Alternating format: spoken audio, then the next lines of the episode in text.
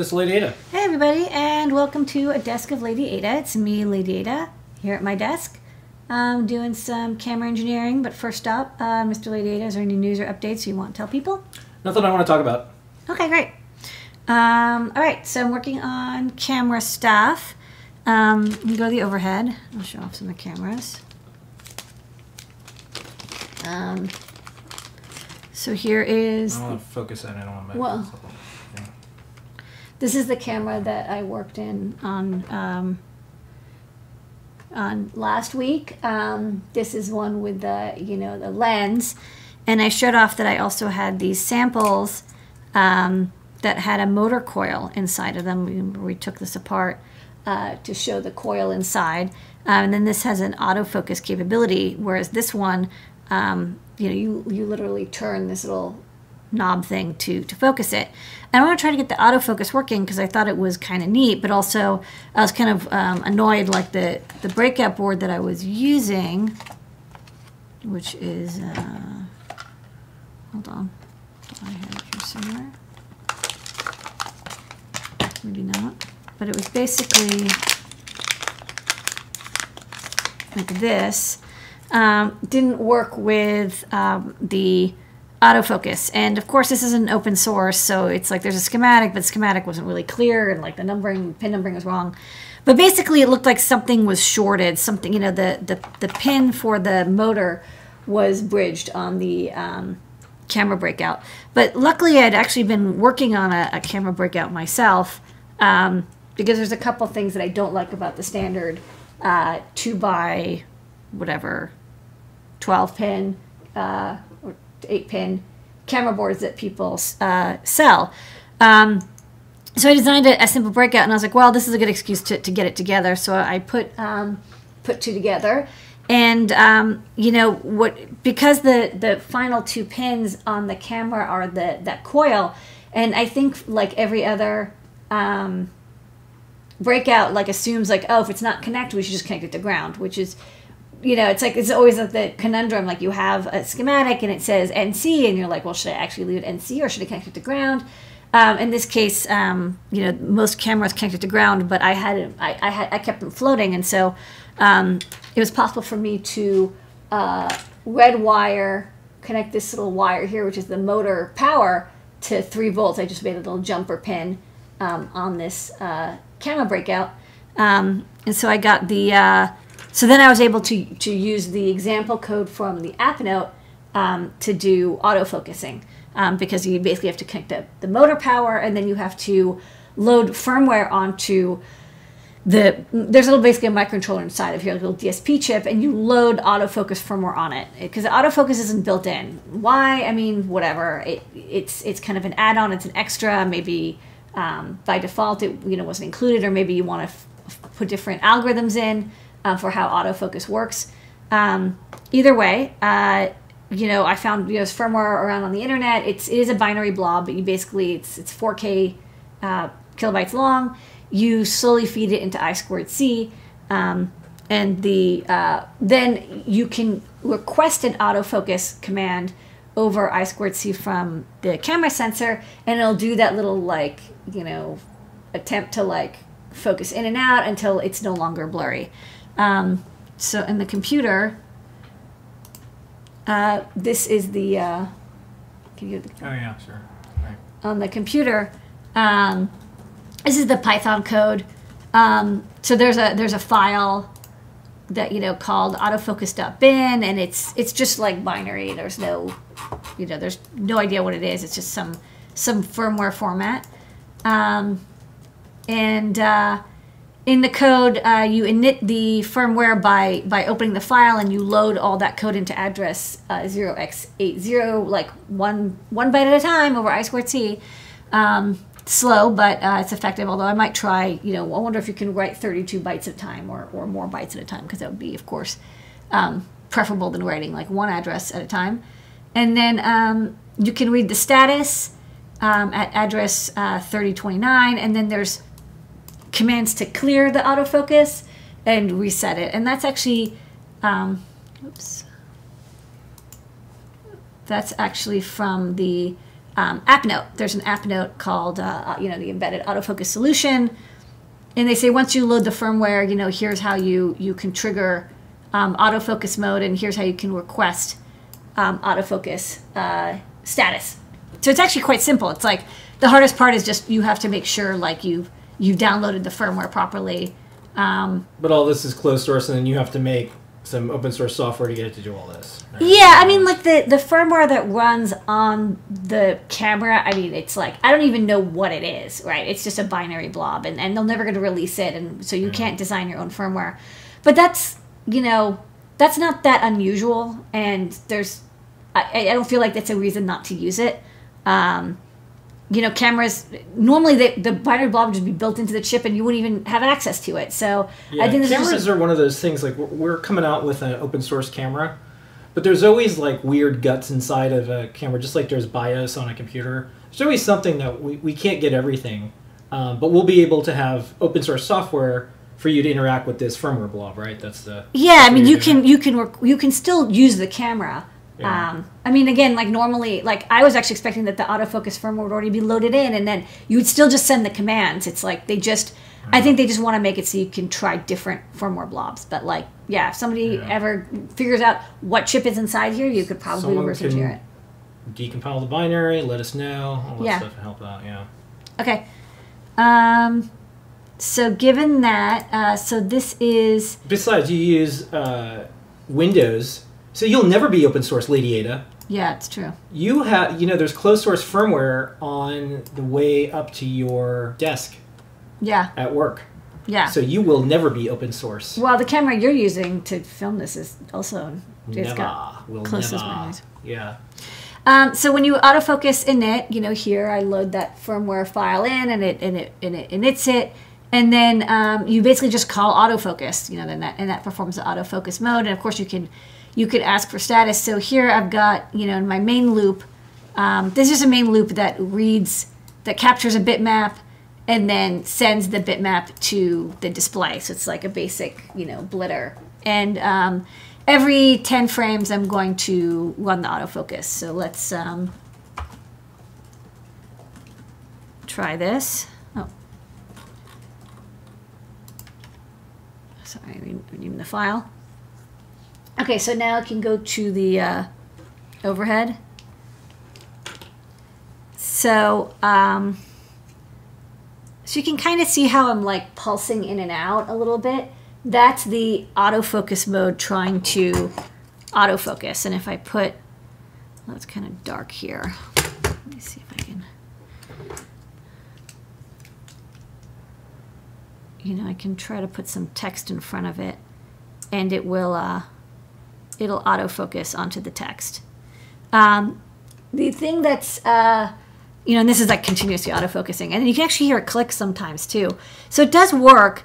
Um, there's also um, a special capability. There's a special mode um, where you can draw like a square showing where the autofocus zone is because I think the different firmwares have different ways of like determining like where you know where does it want to uh, autofocus. Does it does it want to autofocus in the center? Does it want to like do like a square, like four signals? So there's like this one special capability where it kind of can like draw over um, the frame with the um, autofocus mode.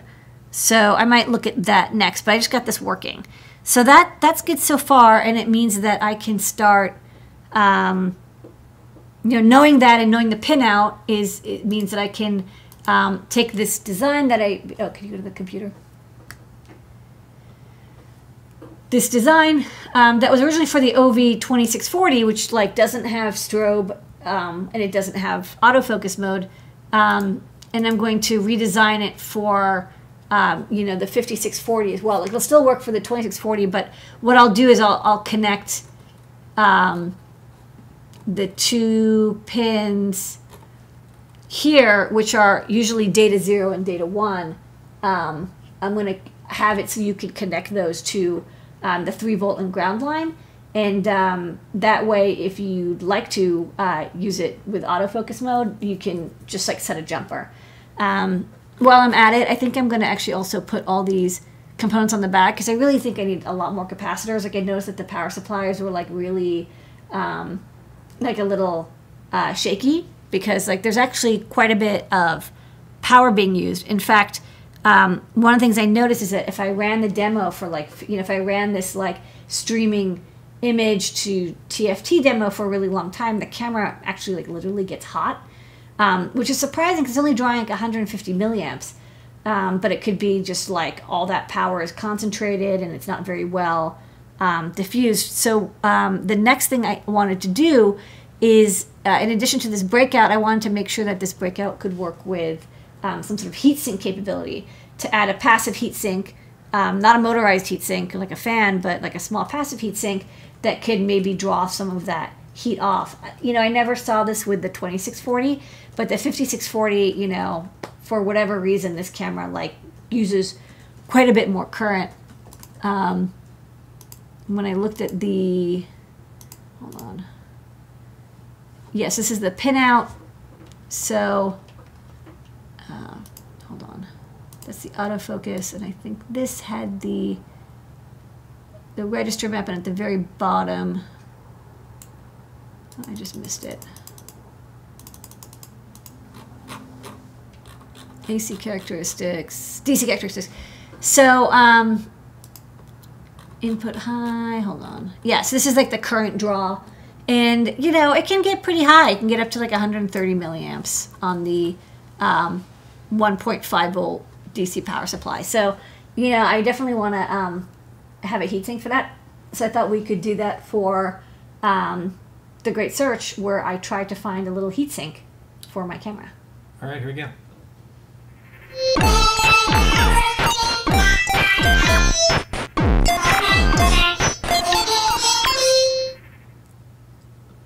So just a heads up, I, we changed the Great Search music to be more retro-y, robotic sounding. Uh, one of our team members who is uh, always doing our music, uh, they just had a kid, so it'll be back soon. But uh, that was courtesy of JP uh, doing that roboticized version of From the Desk of Lady Ada. Thank you, JP. The Great Search. Um, I think it's a catchy tune because normally when you're trying to do electronics now, you're like, where in the world is that part I need? And then you think about the Great Search with Did Ya Key. So that's where that song came from, and that's why we're doing it. And Lady Ada, let's go to. a catchy catchy tune you can hum while Yeah. you're scouring for parts. So um, the part I'm looking for, just uh, finished up Desk of Lady Ada where I talked about designing a camera breakout, and the camera module I'm using um, draws enough current that it actually starts overheating, and and the, the heat affects the the visual quality. So I want to find a uh, small passive heat sink that I can stick on the back of my uh, camera breakout. Um, and what I'll do is I'll the camera itself, you know, is is glued onto um, the PCB. So maybe you can go to the overhead real fast, and I can show. So you've got the camera breakout, and then the camera. Um, there's a little bit of a there's a metal body, and then there's this. Um, I don't know if it's thermal, but it's like this very thin tape. So you remove this, and then I think this might be thermal. Um, you remove this, place it in here, and then uh, this PCB is going to extend a little bit farther.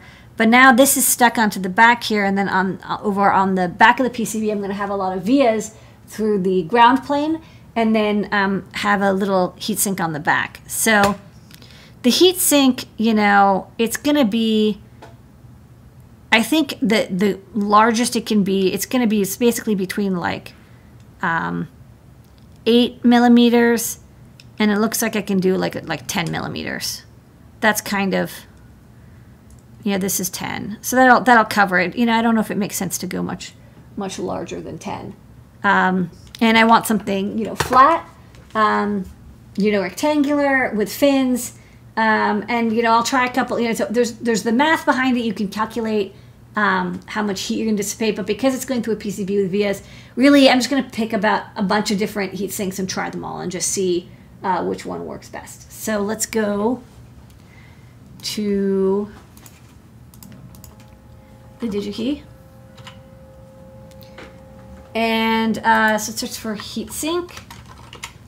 Take us to the heat sink category. Um, so there's a lot of heat sinks. Uh, this category, you know, it has uh, you know 100,000 items. So there's a lot of different options. Let's start with just like active and you know maybe normally stocking, um, which is still you know 40,000 that are like available now. Um, the next thing is you know there's all sorts of different types, but looking, um, you know, I basically want something like this, right? This is a 17 by 17 millimeter, you know, by 9 millimeter, and this is called a uh, square with fins. And then this is like a square with angle fins. But I think I just want, you know, basically square finned. So looking at this option, I think, you know, rectangular is also fine. I don't want a rhombus. I don't want round. And then um, rectangular and square. Let's look at those.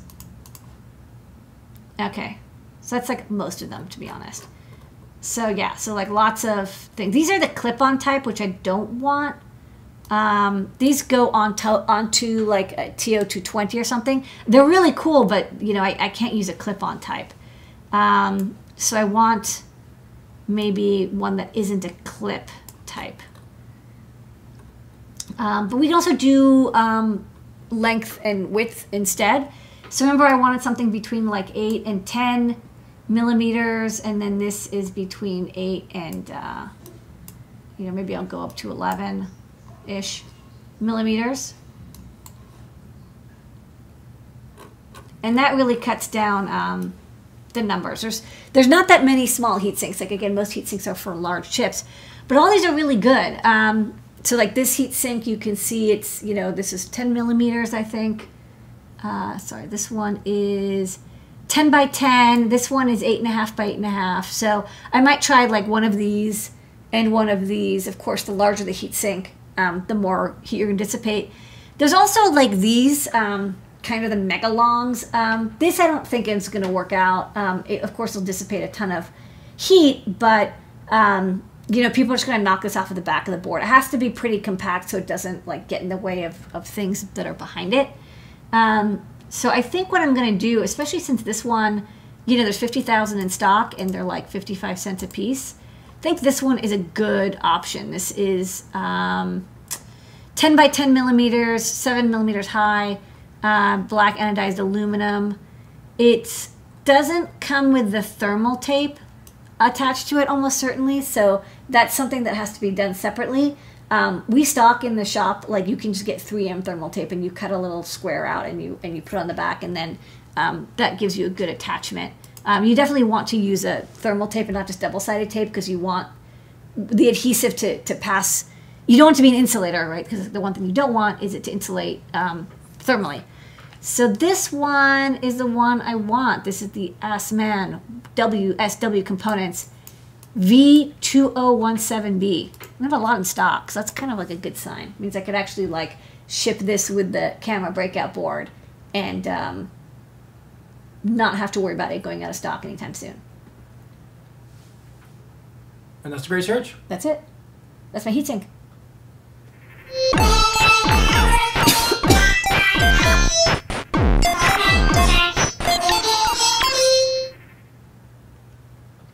All right. Um, so we'll see everybody during the week. Tuesday, JP product pick.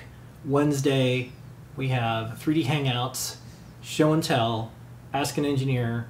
Thursday, JP's workshop, and Friday, deep dive with Scott. In addition to Collins Labs that come out on Monday, Tuesday, Thursday, and Friday. And There's something every day. there's something every day, and then uh, just today we posted up uh, some of this camera stuff too on uh, all the socials and more. So uh, stay tuned for a big, exciting week here on Moretronics. Channel Adafruit. Beep, beep, beep, beep, beep. Okay, bye everybody. Bye, everybody.